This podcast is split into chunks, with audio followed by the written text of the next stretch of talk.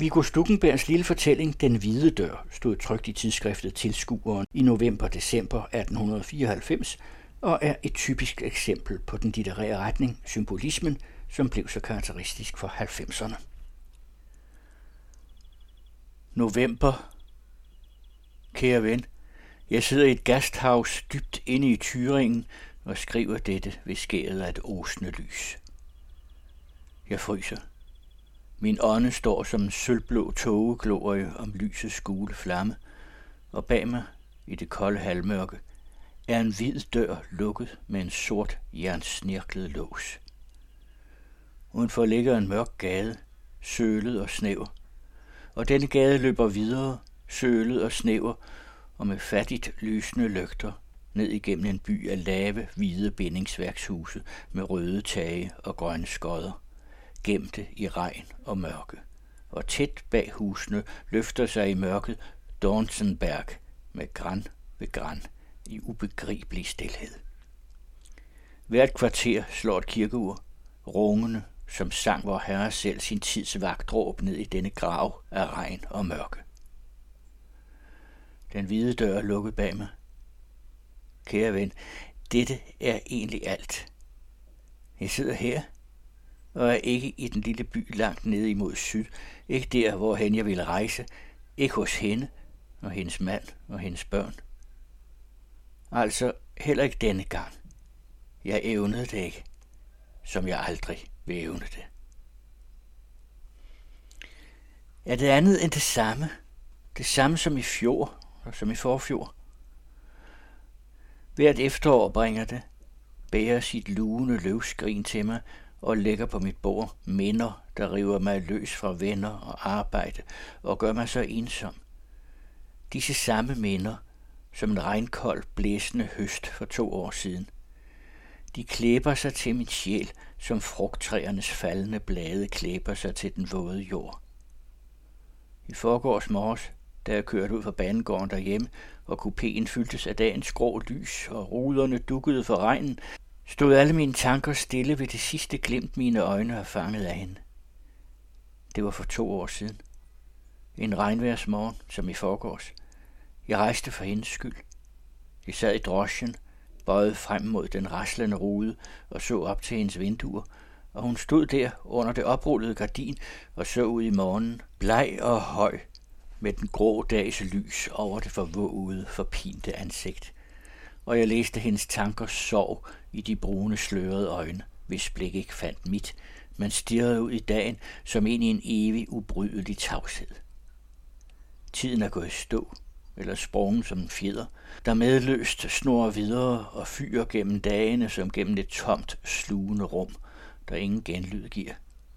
Siden det øjeblik, da jeg så hende fra drosjen, og i fortvivlelse dræbte min vilje, der ville drevet mig til hende, taget hende med fra hendes mand og hendes børn, taget hende med og sunget alle tvivl og skrubler døde under min egen lykke. Og i forgårs blæsten, regnen og den hvide damp, der i vindelig strøg forbi den våde rude, stilheden i den tomme kupé, alt sammen talte det til mig om den morgen for to år siden. Jeg sad der i det samme tog og kørte samme vej, med den samme tomme, satte, vuggende plyssofa foran mig, og jeg synes, at der ingen tid var gået, at årene havde sovet i dette tog for at vente på mig, og vågne nu, jeg er der sad der. Kun et. Et var anderledes. Jeg kørte ikke fra hende. Rejste ikke for at fly hende. Sekund for sekund førtes jeg hende nærmere, og mit hjerte hvide sig som en blomst, der spiler sin kalk for at fyldes af solen. Og endnu i forgårs aftes. Jeg lå på sofaen i et lille firkantet dammskib af og prøvede på at sove, men kunne ikke. For tøjet ved boldværket ventede damperen på nattoget. Jeg var ene ombord. Over mit hoved syede en glødelampe og fyldte det tunge rum med mælkehvidt lys. Jeg lå og stirrede op på det lave lofts udskårne træ, så fuld af ængstelig lykke. Døren stod åben ud til en trang, hvidlakeret gang, og min egen lydløse længsel drak sig liv af hver lyd i damperens levende læme. Er det slæbende vin af skovle, som læssede kul under maskinen, af en pumpes rappe slag af vand, der styrtes i vand. Og jeg rejste mig og gik op på det regnvåde dæk og vandrede frem og tilbage i blæsten og længtes og så ind over det mørke land bag boldværket og ud over den sorte sø, der åndede derude i natten og løftede og sænkede den fortøjede damper og vuggede dens lamper skule skær langs det sorte skrog og ud over havnen. Og nu? Her, hvor jeg sidder i aften, jeg er længere bort fra hende, jeg længes mod, end hundrede år er fra hundrede år. Mens mørket faldt på, kom jeg i går aftes i den tætte, fine regn op gennem den fremmede bys uendelige snævre bjerggade. Uden for de små trangroede huse gik kvinderne i regnen og fejede sølet bort mellem de våde, toppede brosten. Der var ikke andre i gaden, så langt jeg så, end disse kvinder, som gik og fejede. De talte ikke sammen, gik blot og lugede over kostene, og jeg hørte ikke anden lyd end kostekvistene slæben over stenene og den gulende larm af en bjergstrøm, der rent et sted inden mellem de lave huse. Og her sidder jeg nu og fryser og ser bestandigt for mig den lange snævre gade derude, og halvmørket og regnen og de ludende kvinder foran hvert hus. Og tårnuret slår derude i mørket, og jeg kan høre på klangen, hvor byen ligger dybt og hvor dalen er trang og alt andet i min sjæl synker et øjeblik bort for den ene tanke, at denne by, hvor jeg aldrig før har været, har jeg kendt fra min tidligste barndom. Kendt det alt sammen så nøje, som jeg kender regnen og mørket. Vidst så længe jeg har levet, at her har disse kvinder gået hver aften og lavet deres riskoste slæbe over de samme brosten. Fejet deres gade hver aften, som de vil blive ved at feje den samme gade hver aften, som kommer – og en for en afløses af andre kvinder, der vil stå her og lude og vende sig efter fremmede og feje. Og her har jeg truffet. Jeg vågnede i nat og hørte døren ned i gæstestuen gå. Sang af mange stemmer larmede gennem den åbne dør, og jeg hørte ordet undglyk to gange sunget. Så faldt døren i. En gang senere vågnede jeg, og døren dernede gik på ny, og jeg hørte det samme ord to gange sunget. Undglyk. Så var det i morges. Jeg sad dernede i gæstestuens sorte hestehårssofa. Der stod han i døren, stor og svær og sortskægget, med dybtliggende, brændende øjne, halt, støttet til en stok og med en sort pudel bag sig. Han gik frem over gulvet og hilste og satte sig ved samme bord som jeg, lige over for mig og hans blik mødte mit, og jeg så på ham, og evnede ikke at tage mine øjne fra ham, til min stirren blev til ord, og vi talte sammen. Hans stemme var dyb og forunderligt blød. Han talte dæmpet, som folk taler i en kirke, og hans ords klang gled over min sjæl, dyster og dulmende som grænskovens sus. Men hans øjne stirrede brændende, som pinte dagen dem, som smertede det dem at se, som lå der noget tæt bag dem, og led dybt og længtes efter, at øjenlågen skulle sænke sig og svøbe alt i mørke. Vil de blive her? spurgte han midt, og der skød som et glimt af glæde op, fjernt ind i hans øjne. Bliv her. Jeg vidste det ikke. Her er så lidt som noget andet sted. Vil de blive her? genså han og det var et øjeblik, som hyggede hans ord og stemme en fred om mig, der lukkede for alle mine dages minder, og jeg bøjede hovedet og sagde ja.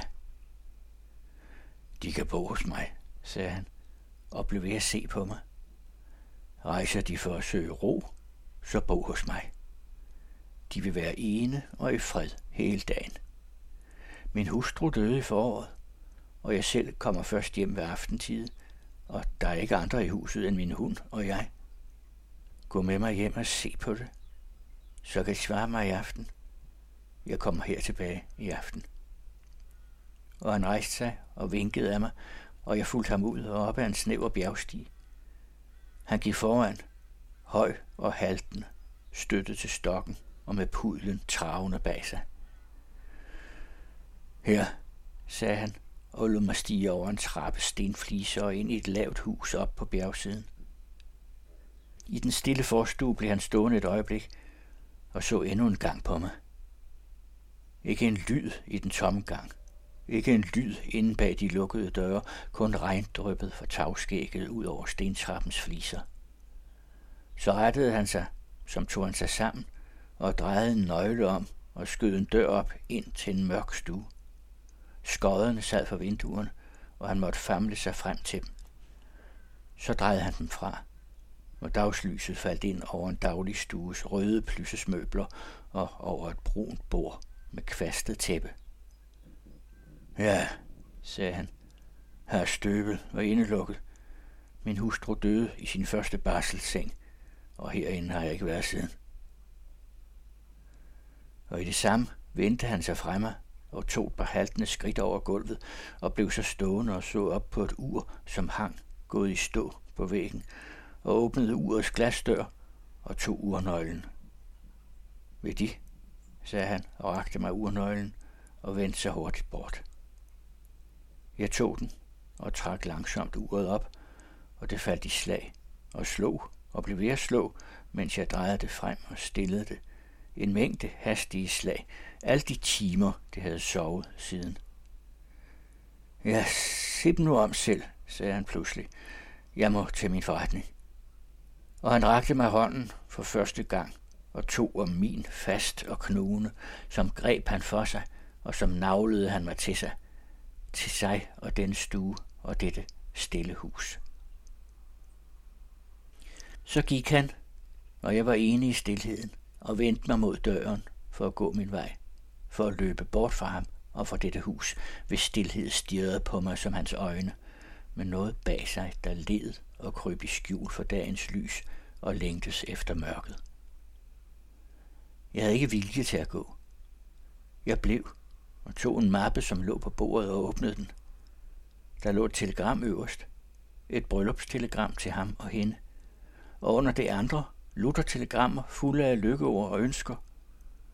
Hen på væggen larmede uret, og jeg grebes som af en hastig angst for dette sted, hvor jeg havde vækket tiden, og for disse ord, som levede der i mappen endnu, og mine øjne faldt på en vissen rosenbuket, der lå øverst på en etagere, i udhugget papirshylster, og med en lang, hvid silkesløjfe hængende ned over de støvede hylder. Jeg gik ud på gangen. Derude havde han, inden han gik, åbnede en dør ind til soveværelset, og jeg blev stående et øjeblik og så derind. Der stod to senge derinde, dækkede med hvide tæpper, og midt på den ene sengs hvide tæppe lå en ligkrans af rustede jerntråde, samlet under en buket falmede, kunstige blomster. Og da jeg kom ud og gik langs huset, fandt jeg i græsset under det lave sovekammervindue lange, blonde, afredte kvindehår, våde af regn og viklede sammen som omkring en finger.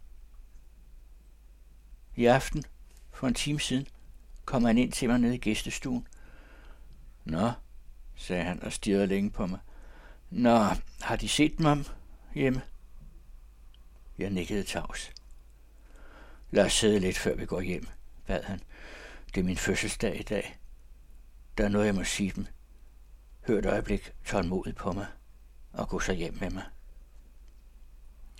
Han lænede sit svære læme frem over bordet og gjorde en bevægelse, som ville han rakt med sin hånd. Og så begyndte han at tale, hastigt, viskende næsten, og så imens på mig, som ville han med sine øjne våge over, at hans ord nåede mig og mig alene. Jeg sad som et ungt menneske ved mit vindue og læste. Over ved et vindue på den anden side af gaden sad hver dag en ung pige. Vi forelskede os i hinanden, og vi blev gift. Et år efter brylluppet døde hun. Så kom jeg til Berlin og gik på et akademi og tegnede, og der traf jeg en kvinde, og hun blev min hustru. Hver aften stod jeg hjemme og tegnede, og hun kom ind til mig og stod hos mig og talte med mig om mit arbejde. Og sådan stod hun hos mig en aften et års tid efter vort bryllup, og gik så ind i stuen ved siden af for at vente på mig. Da jeg kom derind, lå hun død på sofaen. Så rejste jeg til Weimar, og der traf jeg, ja, de ved det. I fjor sommer blev jeg gift for tredje gang, og i foråret døde min hustru fra mig, og i aften er jeg 33 år. Således fortalte han, kort og hastigt, og jeg så hans øjelåg sænke sig for de brændende øjne, men kun et minut. Så løftede de sig igen, og han så på mig med et søvnløst, en evig vågenes blik. Og jeg rejste mig og gik, gik i vrede mod ham, i pludseligt had til denne fremmede, som skar sin skæbne ind i min sjæls fortvivlelse. Jeg hører endnu mine egne trin over gæstestuens sandede gulv og dørlåsens knirk, og jeg føler bag min ryg hans bøjede skikkelse hen ved bordet, mens jeg flygtede som for en rejsel uden ophør og uden noget. Hvem er han? Hvad vil han mig? Hvem har ført mig til denne by og til ham og hans hus netop nu? Nu? Han er gået. Gået alene. For lidt siden hørte jeg hans haltende trin gennem gangen dernede. Han stod et øjeblik i mørket ude på gaden og fløjtede efter pudlen. Hvad har hans skæbne med min at gøre? Jeg ved, hvem han er. Jeg kender hans bestilling her i byen. Hele den lille by kender ham, som den kender hver mand, der bor her. Han lever her, køber sin føde her. Hans navn står på skattelisten. Og alligevel. Min sjæl siger mig, at han er kommet langvejs fra for at møde mig her og kalde mig bror og sænke for bestandig mit hjerte i håbløshedens sump, hvis dyb er bundløst. Hans eget hjerte og mit, som elsker og vil elske evigt, og for at knuge mine hænder i sine, at de som hans evindeligt kan være magtesløse. Han er gået. Han er her. Han og dødens hus deroppe ved bjergstien. Og jeg ser den regnmørke gade og de fejende kvinder. Uendeligheden. Og langt, langt borte to brune, slørede kvindeøjne, hvis blik ikke finder mit. Aldrig finder mit, men stirrer som ind i en evig, ubrydelig tavshed. Den hvide dør er lukket. Min sjæls hvide dør. I hørte Den Hvide Dør af Viggo Stukkenberg, og i næste uge får I endnu et lille stykke lyrisk kortprosa af Stukkenberg.